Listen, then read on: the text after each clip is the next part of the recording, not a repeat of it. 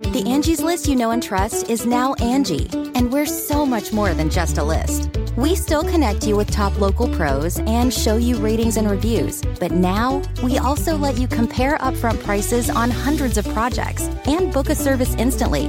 We can even handle the rest of your project from start to finish. So remember, Angie's list is now Angi, and we're here to get your job done right. Get started at Angi.com. That's A N G I, or download the app today. It's Merriam Webster's Word of the Day for June 29th.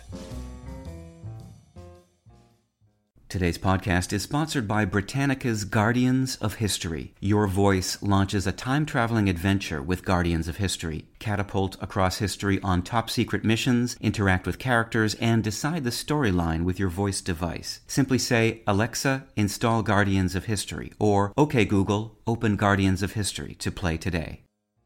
Today's word is higgledy-piggledy, spelled as two hyphenated words, H-I-G-G-L-E-D-Y hyphen P-I-G-G-L-E-D-Y. Higgledy-piggledy is an adverb that means in a confused, disordered, or random manner. Here's the word used in a sentence from The Valley News by John Lippman. Indeed, the hallways of Geokon's offices are lined with metal filing cabinets, and workshops have been added in higgledy-piggledy over the years, giving the premises a haphazard feel.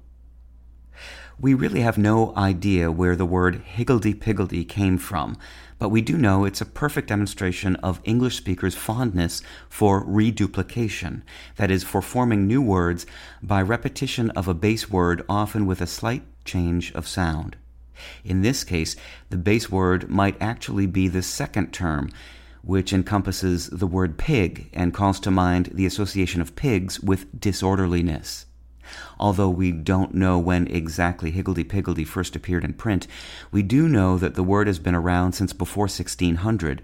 John Florio's A World of Words, an English Italian dictionary first published in 1598, used higgledy-piggledy as a defining term for the Italian word alla rinfusa, along with two other examples of reduplication, pell-mell and helter-skelter.